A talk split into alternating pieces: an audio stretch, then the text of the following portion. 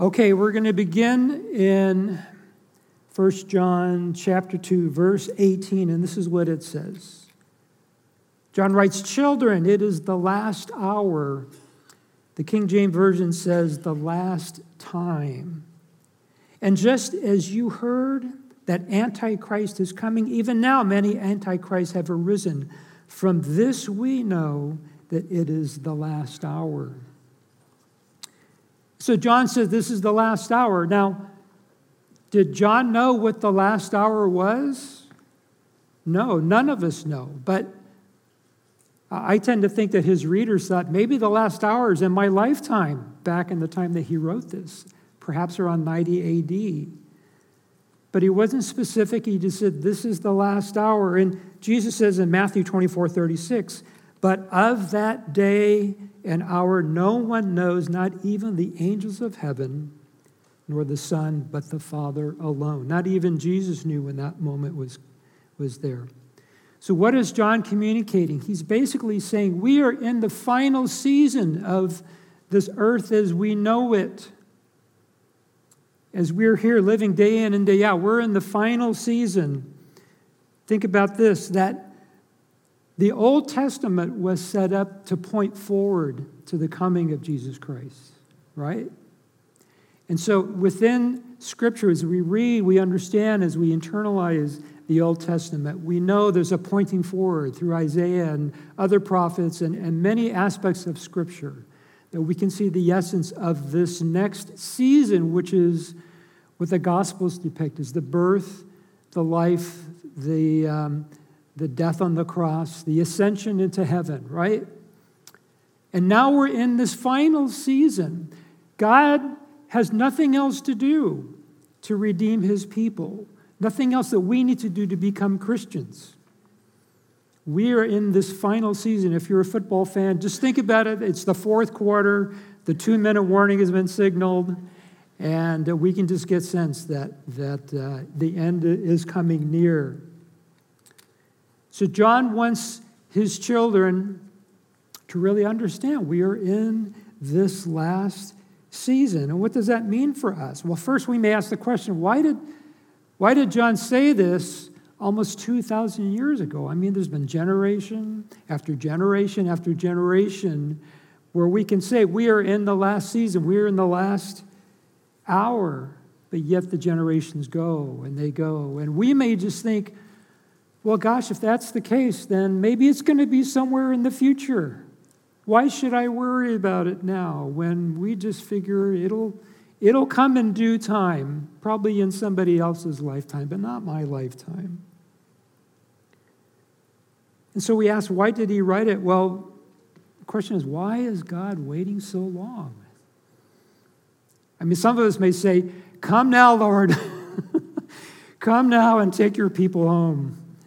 Uh, I'm just tired, I, I'm depressed, and all these things are going on. But we realize that God is not limited by time the way his creatures are. In fact, 2 Peter 3 8 says, With the Lord, one day is like a thousand years, and a thousand years like one day. And so it's God's clock, but God works to a different timeline.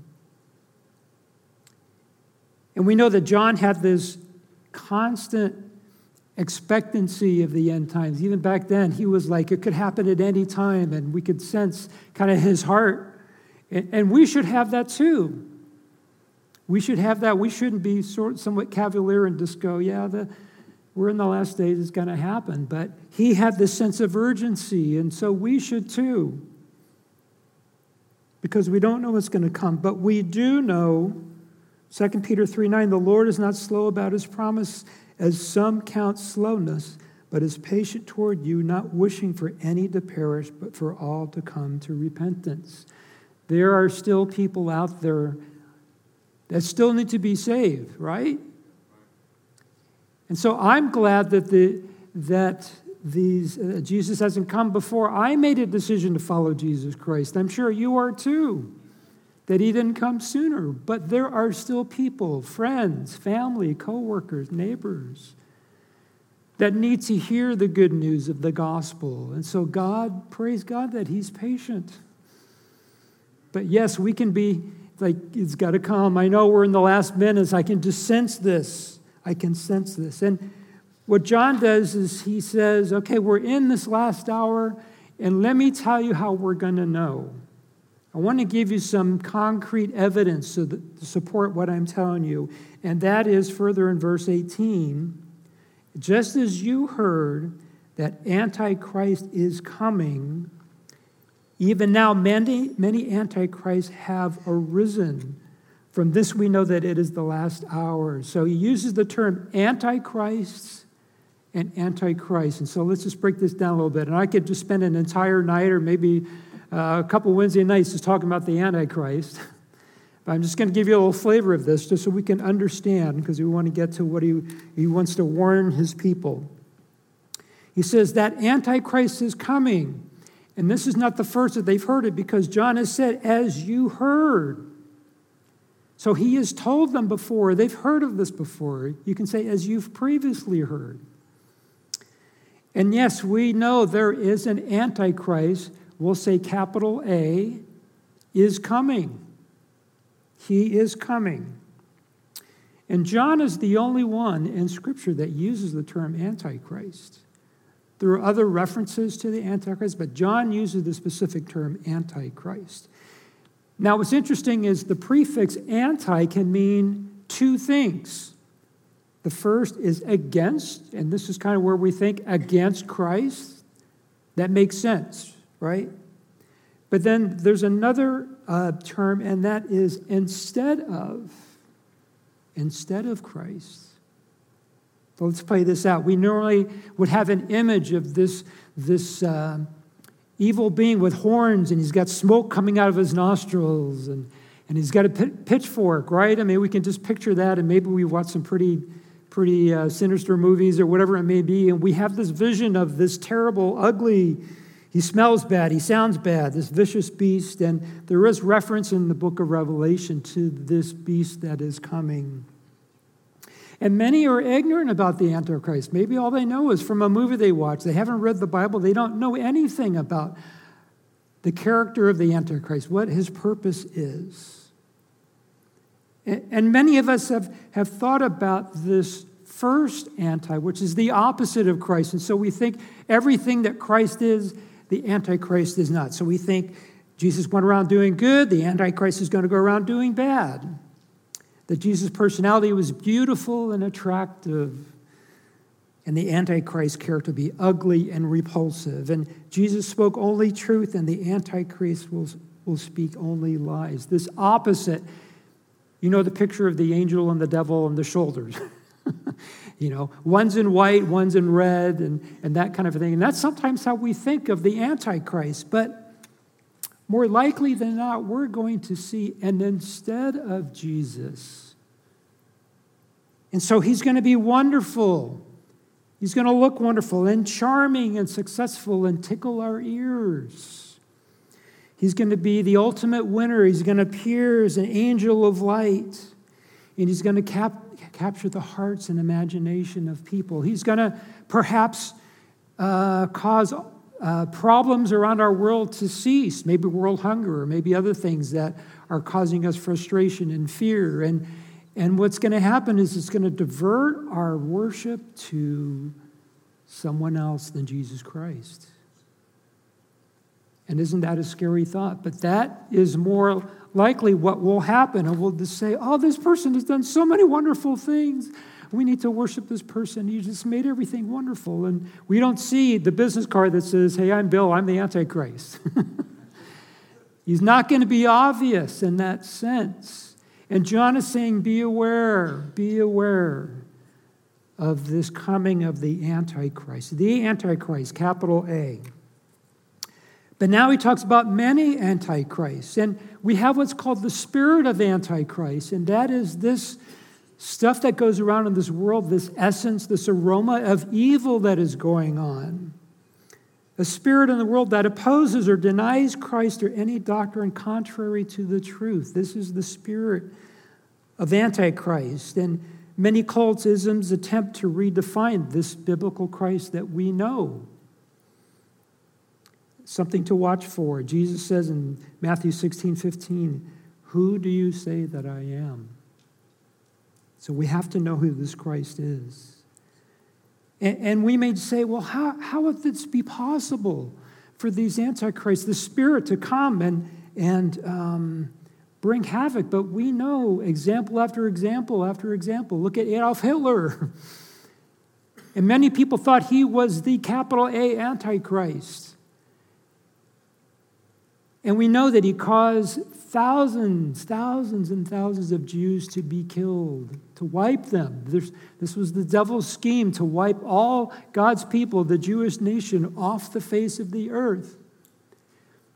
And as we saw the film footage of, of the people, the, the Germans, what were they doing? They were cheering Adolf Hitler because he caused all these uh, wonderful things to happen. You know, the, uh, the uh, jobless rate went away and people were being fed, and all of these problems that they had as a society were going away. And they began to, in essence, call him the second Christ or the new Christ. And so we see this time and time again as they get the government behind them, off they go. And this is the, the spirit of the Antichrist. I mean, it happens with Lenin and Stalin and Mao, and on and on and on the list goes. And we look back and we go, how could the people fall for that? Because the, the devil is a schemer, right? And he knows what motivates us, and we're motivated by things that help us be successful. And so that is Antichrist. The last aspect of Antichrist are false teachers those that reduce Jesus to someone who is not God. And more on that later, but just, just, think with uh, Jesus said in John 10 30, I and the Father am one. That's simple, but that's profound. And that's for us to know that if somebody is claiming that somebody is not, Jesus is not God, then we should have our antenna up, right? Okay, so now, as we talked about these three caution flags, the blinking lights that John is using to communicate to his readers and to us, the first one is found in verse 19. They will, these are the, the spirit attitude of Antichrist, they will depart from the fellowship. They will depart from the fellowship. And he says, They went out from us, but they were not really of us. For if they had been of us, they would have remained with us, but they went out in order that it might be shown that they all are not of us. And so, what this means, they were part of the church at one time. They were of us. And maybe they would say, Yes, I'm a Christian, and maybe they uh, were baptized in the name of the Father, Son, and the Holy Spirit. They took communion. Every part of them looked like they were just believers, just like us.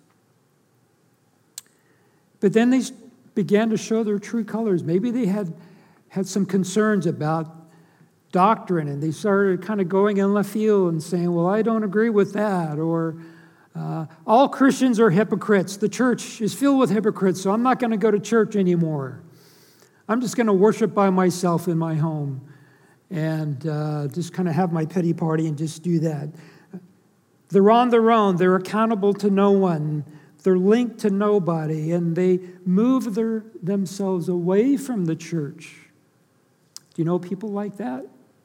He said, I thought they were so sincere in their faith, but yet they just went off and now they're into some spiritism or naturalism or whatever it may be, and we scratch our heads and think, what happened?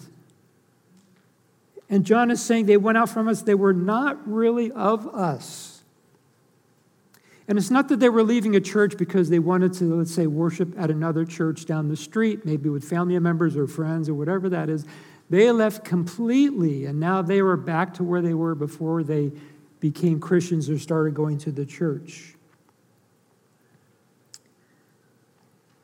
And one of the things that John is pointing out here he says if they had been of us, they would have remained with us. In other words, if somebody would had an issue with doctrine or maybe some person within the fellowship, don't you think they would have tried to work it out? Get the pastors and elders involved. Let's commit this to prayer. Let's have the spirit of unity.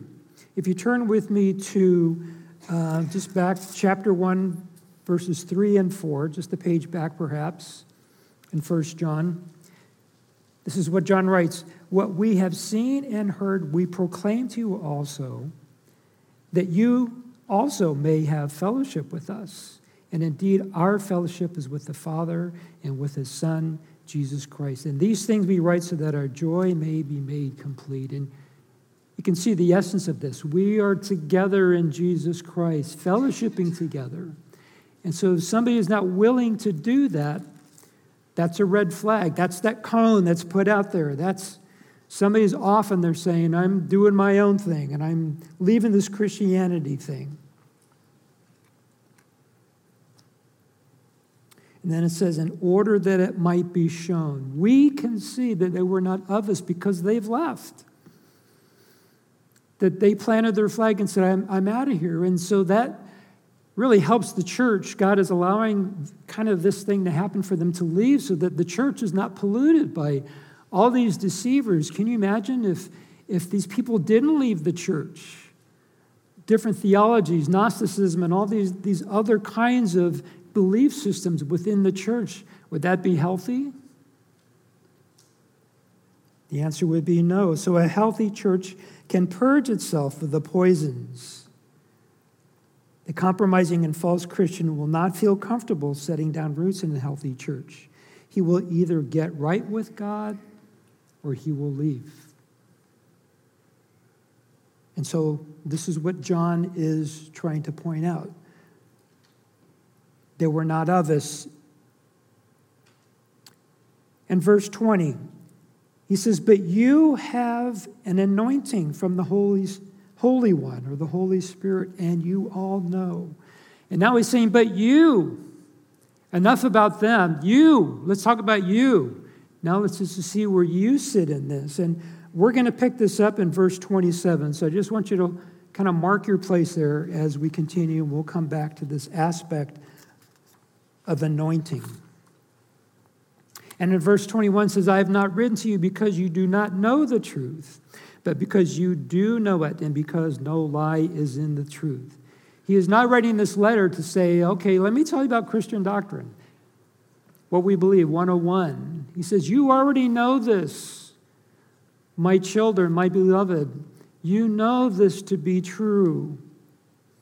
And because you know it, there's no uh, no lie is in the truth. You can discern between truth and what's not truth. And this is just a little thing that he wants to remind them that you were taught the truth. And you can imagine John, all these years behind him, he was with Jesus Christ. He ate with him, he slept in the same um, area, he talked to him, he saw all the miracles, all this experience and wisdom that this John most likely communicated to his people here that he writes the letter to. And so he says, From me to you, I've told you the truth.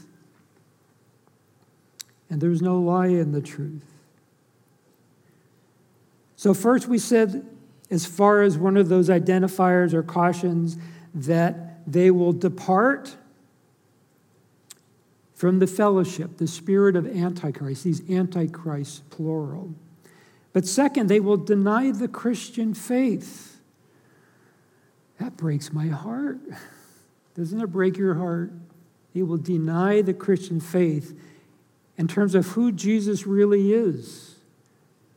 This is important. Verse 22, John says, Who is the liar but the one who denies that Jesus is the Christ? This is the Antichrist, the one who denies the Father and the Son.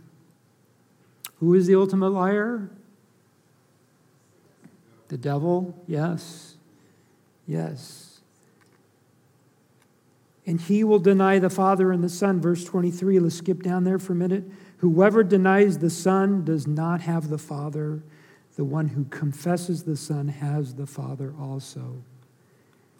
And so we need to know who the Son is. If we reject who the Son is, we're also rejecting who God is. We're rejecting God. This is weighty stuff, but this is important.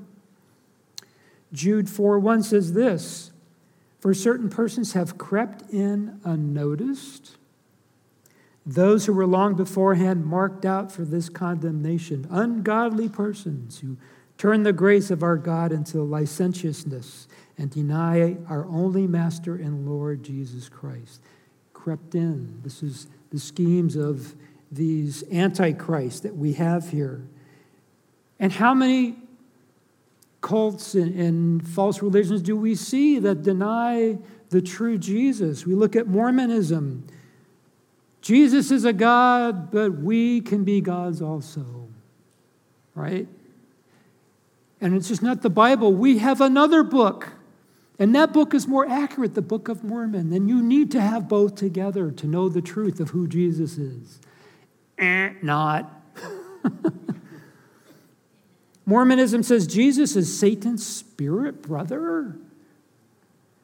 Does that pass the laugh test for us Christians? Jehovah's Witness, Jesus is Michael the archangel, a created being. Eh, and hopefully you're hitting the, the red button too, right? and on and on and on it goes, reducing who Jesus Christ is to somebody created and we know, if we talked about Gnosticism, that Jesus was not Jesus in the flesh because flesh is evil. And so he wasn't 100% God, 100% man. He was something different, just a spirit. Eh. and on and on and on it goes.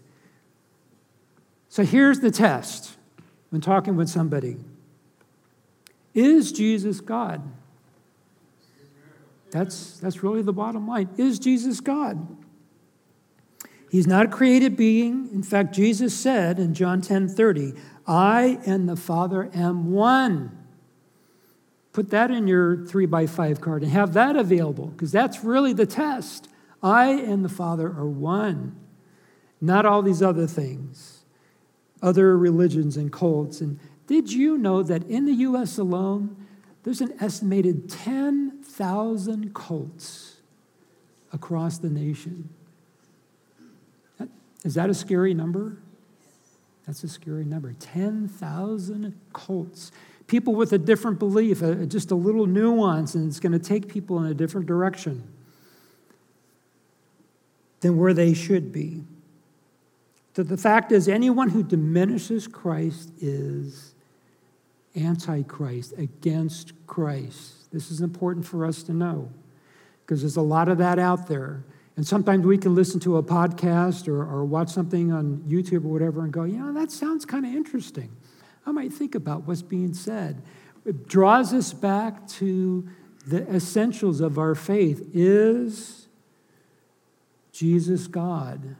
And if we don't have that right, then we're going to be in trouble, right? And so this is what we're talking about. So whoever denies the Son does not have the Father. This is what uh, John is writing time and time again. He makes reference to what he wrote in his Gospels.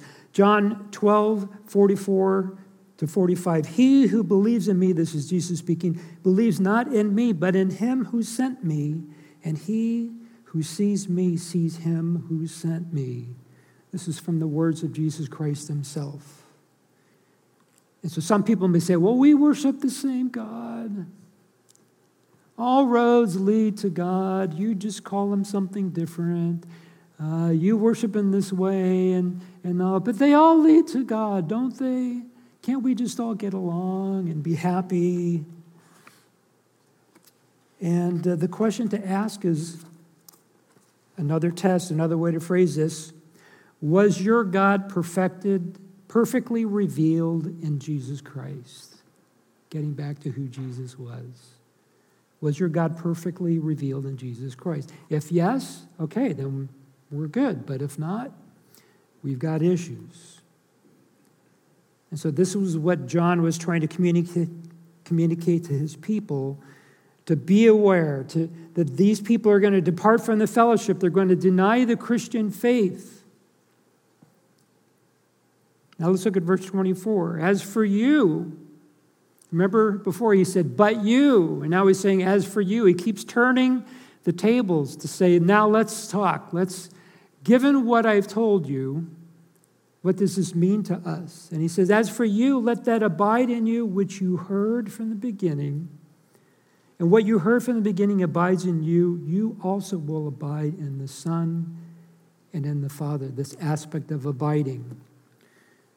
This we're going to cover in chapter uh, verse 27 as well. So I just want to really highlight the three things that John is speaking about in terms of what we want to be aware of, and then we'll come back and uh, explore this a little bit further.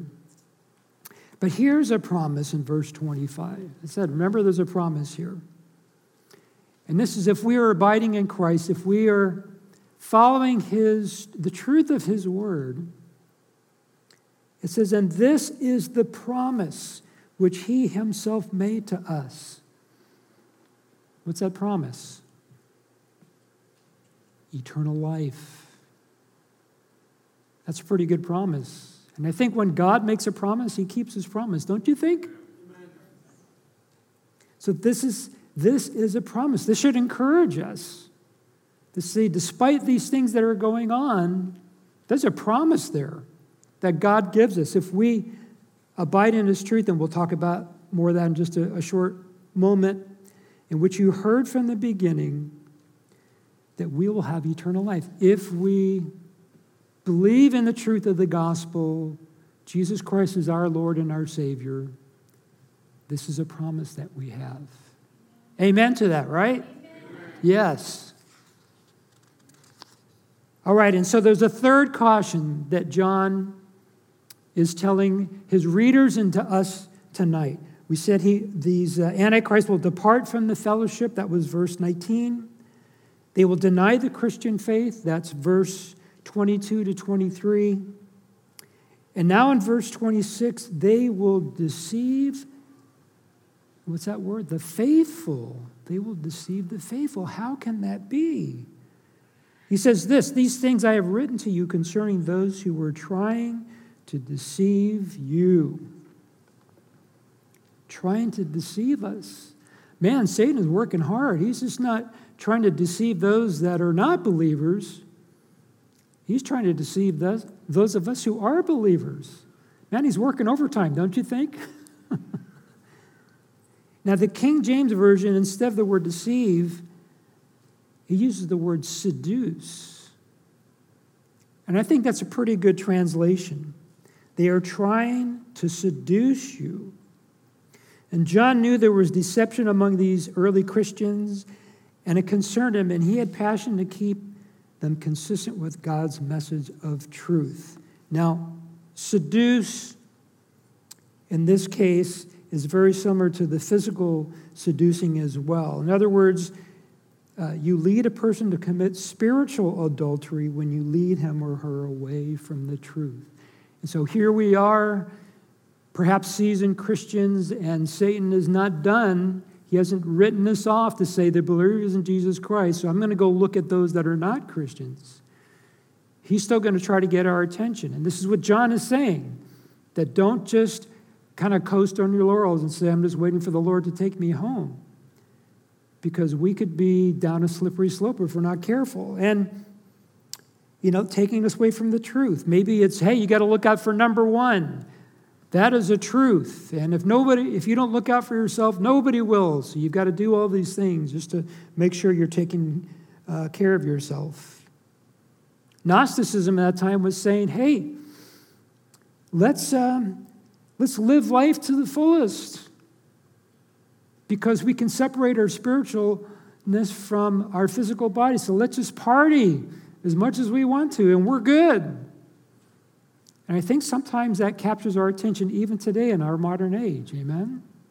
We can say, we can live, we can do all these things. I know I'm a Christian. I'll just coast, and, you know, that'll be good enough. But this deception, this seducing began in the garden, way back in the book of Genesis, chapter 3, where Satan said to Eve, You shall not surely die. For God knows that in the day you eat from it, your eyes will be opened and you will be like God, knowing good and evil. Wasn't that a disaster? Tickle the ears, and this can happen to us as well. Deceive the faithful, we don't want to be deceived, right? We have to know the truth of God's word. We need to get, I'll say, the recipe right. Reminds me, I was uh, recently making hummus. I was following a recipe, and and uh, it was a great recipe. I've made it many times before, and so it was calling for all these ingredients. I'm getting them in there, and then it calls out for olive oil. And so I was looking around. We have different kinds of olive oil in our house, and I, I turned around and I, I found the most attractive-looking bottle of olive oil. I'm going to use that one because it's going to taste better because it was an attractive bottle. and so I put it in, and Claudia said, Man, that kind of tastes funny. And it was a sort of a citrus flavored olive oil when I already had put uh, lemon oil in there already. So it was like a disaster. But I was looking in the wrong place. I wasn't really making sure the recipe was right. And we can do that too if we're not careful. We need to be able to follow the recipe, to know the truth of God's word, and, and, and really to be able to say, time out, this isn't sounding right. Something's going on here. And this is, this is where we come to the part where now John is beginning to offer up, in light of these three things, the three things about the Antichrist departing from the fellowship, denying the Christian faith, deceiving the faithful. What can we do? What are the principles that we can establish that are going to help us navigate through all this? And I just love John's heart that he wants his readers to be well equipped, equipped. And therefore, he wants us to be well equipped. And so we need to take note here. In light of these things, these caution flags, Abiding in Christ is the first, abiding in his word, and the anointing of the Holy Spirit. So let's look at this in verse 27. John says, And as for you, the anointing which you receive from him abides in you. Ah, doesn't that sound great? Abides in you, and you have no need for anyone to teach you. But as his anointing teaches you about all things and is true and is not a lie, and just as it has taught you, you abide in him. So let's talk about abiding first. Let that abide in you. And the term is the Greek meno, M E N O. And it talks about staying in a specific a place, a, a certain relation, dwelling enduring in a particular uh, aspect. And uh, think of it in terms of, let's say, putting a post and putting cement around it. It's going to be firm, it's not going to move. And so we have this abiding. We're there, it's firm. We have this abiding um, that's in us. And, and it doesn't mean uh, knowing from an intellectual part the truth of God's word, but it's, it's living in it. Because when we are living in the truth of God's word, we are abiding in God. We're abiding in his son, Jesus Christ. Verse 24 that we read recently says, And, and what you heard from the beginning abides in you, so also will abide in the Son and in the Father. This is something that he talks about that you heard from the beginning. In other words, John has been teaching this to his children, to us, about the truth of the gospel. We know what it is. He wrote the book of John. So the gospel is there, and he's writing this letter. And so we know what the truth is. And if you stick with the original recipe, as I think back on my cooking exercise, I'm going to be okay. It's when I start to veer off from that, then I get in trouble. You follow? So uh, it, if I know that one plus one equals two, and somebody said, hey, we've discovered this new math, and you know what? One and one actually equals three. We would say, You got to be kidding me, because that's not the way that that math works. We're not back at the original way, it's some far off uh, way that that math is done. And so we have to be careful. And one of the ways that we do is we abide in Christ. And this allows us to protect ourselves from things that would come our way because we're abiding in Christ from the beginning. And so this is the case where new is not always better, right? New improved. Now, how many times do I have a cell phone and as soon as I, I get the new improved one, then another one comes out? And back in the days that John is writing, this Gnosticism was a new improved way of looking at who Christ was and what it means to be a Christian. And that goes on and on. And we hear all these different things. The new thing. Well, now it's this. And now this is kind of where we're going. And, you know, two years from now it's going to be something else. And, and I think John's just saying, let's keep it simple. Keep it simple to, to what we know. So, new is not good in this sense, right? Different is not good in the sense. And we can read Paul in Galatians 1 6 through 9. He's pretty firm in what he says. As we have said before, I say again now if any man is preaching to you a gospel contrary to what you received, he used to be accursed! Exclamation point. That's verse 9. But Paul is just saying, stick, stick to it. And this is one thing that we can be abiding in Christ by abiding in His Word. But that takes effort on our part, right? It takes effort on our part to abide in Christ. Yes, I can come here on a Sunday morning and I can hear God's word. I can come on a Wednesday night, and I, hats off to you guys and even those that are watching through live stream that want to be fed by God's word. I know that you guys are in Bible studies and, and all those kinds of things. But if I just say, hey, I just want to come on Sunday morning, kind of slip in the back and hear a little bit of God's word and, and leave, that's not a relationship that's developed as we want to abide in Christ.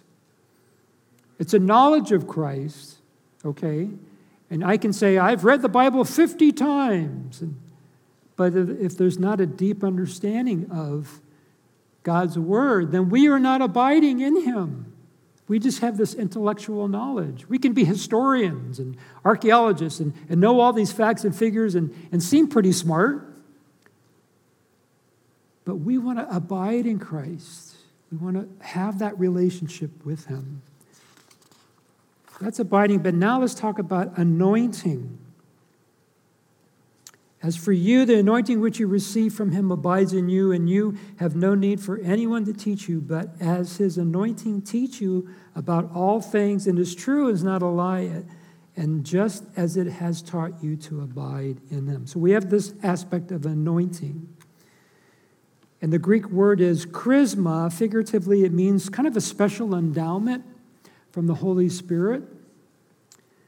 And if you can imagine priests and uh, kings, you know, when they were being coronated, they, they would uh, be anointed, maybe symbolically, to carry out the duties that were entrusted to them. And this is the figure of speech. And even in the New Testament, we as Christians are called kings and priests in a royal priesthood. But this is the image that we have that we're entrusted by the Holy Spirit with the Holy Spirit. And um, this is an, excuse me, an anointing that is general for all Christians. And, you know, we may watch some of those wacky Christian shows where somebody you know, comes down to the front and there's this pouring of some sort of oil on them, and then they're saying weird things and they're prophetic and all that kind of stuff. This is not what it's talking about. This is saying if you are a Christian, a true Christian, that you are anointed with the Holy Spirit. And what does that mean? That means that, that the Holy Spirit gives us discernment. Right? He fills us, He is in us, He helps us make decisions. He, we know sometimes that something's not right, and then we say, okay, that's the discernment from the Holy Spirit. Amen? It's like I remember years ago in my 20s, a couple years after Claudia and I got married, I, for work, I needed a vision test.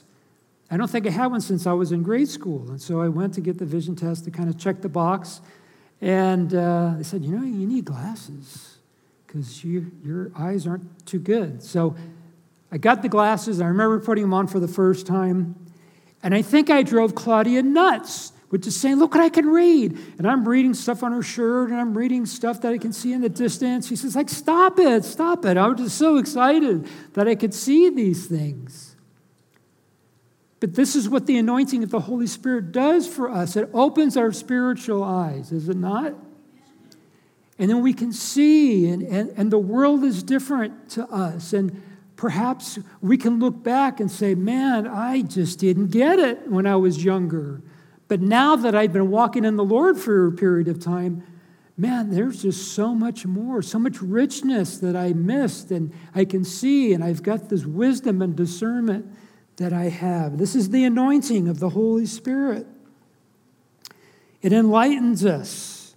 We can see truth against falsity. And the Holy Spirit takes up residence in us.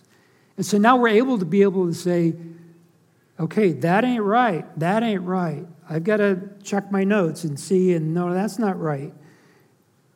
And it says, no need for anyone to teach you. Well, this doesn't mean that we don't need a Pastor Michael.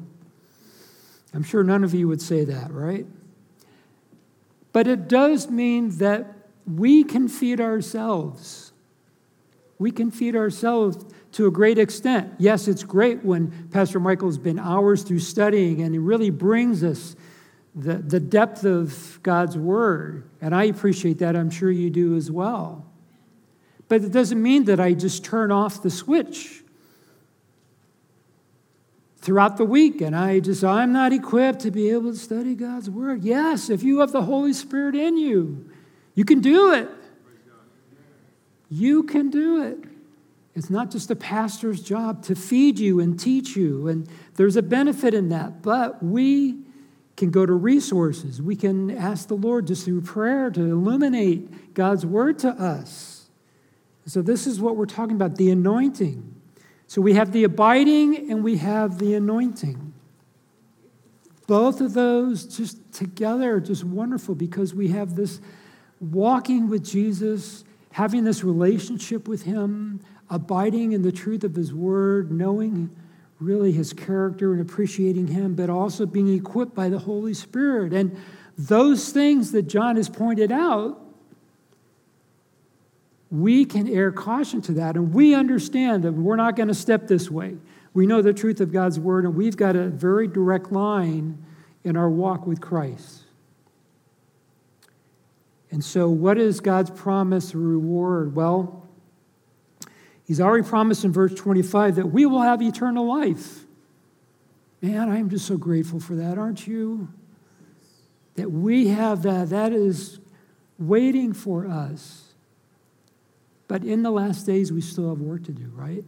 There's still people to reach. We're not going to sit and just kind of wait for it to happen.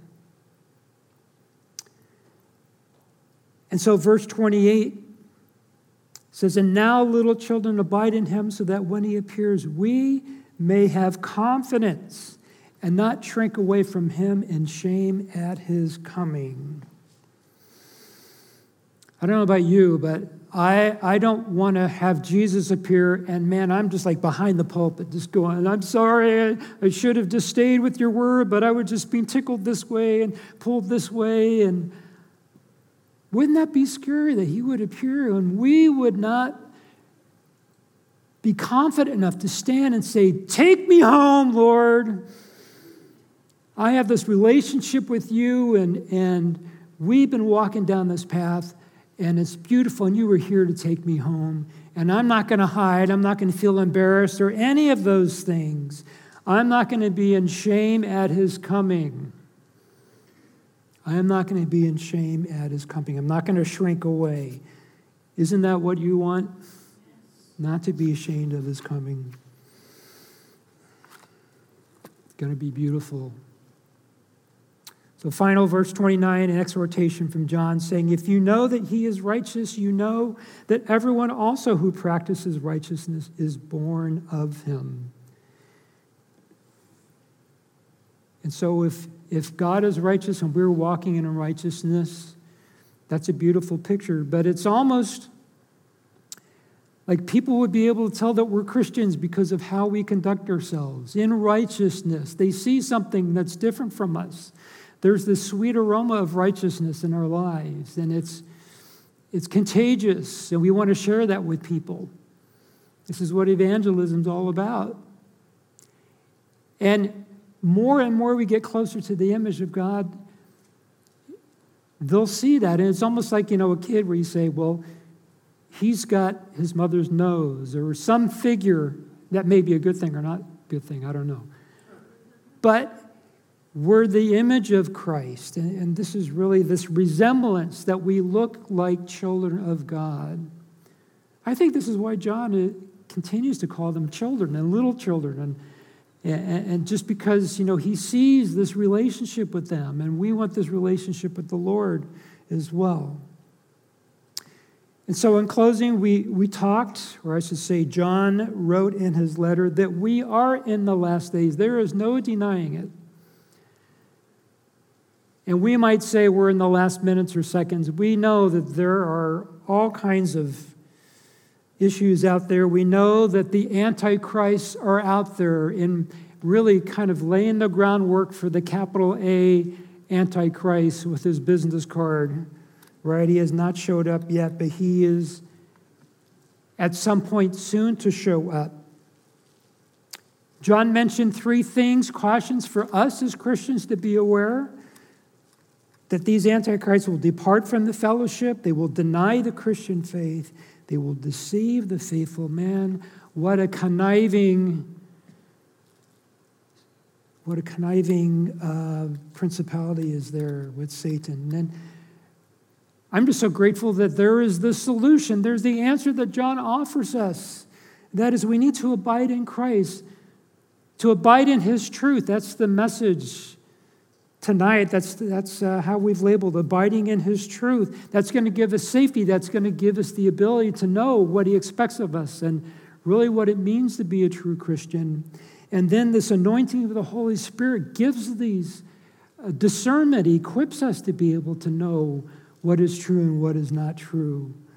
Therefore, we have the promise of eternal life, and we have the promise that we can boldly in confidence say, Lord, at your coming, just take me home. I am not afraid, I'm not cowering, I'm not hiding from you, because I have walked in the truth of your word.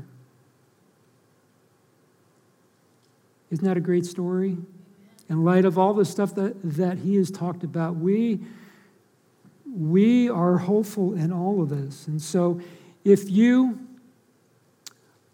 are not quite sure where you stand with the Lord, don't leave here unless you come down. We can pray and make sure that you are abiding in His truth. You're anointed with the Holy Spirit, that you have this discernment. Because we don't want to go out in this world where all these antichrists are and get caught in some trap because the traps are out there, right? Yes, we are in the end times, we're in the last days. And I pray that we would use each and every day to be able to uh, meaningfully do something that's going to further grow the kingdom of God in heaven. Right? And so let's pray. Father, thank you for our time. Thank you for John and his heart to really teach his people and to teach us as well. Lord, we want to be discerning. We want to make sure that uh, we are on a good path. That, Lord, you've laid it out here through his letter. And so may we just take this to heart. May we not be cavalier. We know we're in the last times, the last days. And so we don't want to just kind of not think about what our role and responsibility is. This can be such an exciting time for us as Christians. I pray that it is that we are being used by you, that we're encouraging others. We're taking what's laid out in this letter from the Apostle John, and we're communicating this to other people as well. And so may that grow exponentially to more and more believers. May we just stay true to your word. May we keep it simple. May we not get um, too much into the things that are happening, all the things that preoccupy our minds and our hearts out there in the world, Lord. We just want to stay focused on you. So may you bless us. May we just um, be used as your vessels for your glory. In Jesus' name, amen.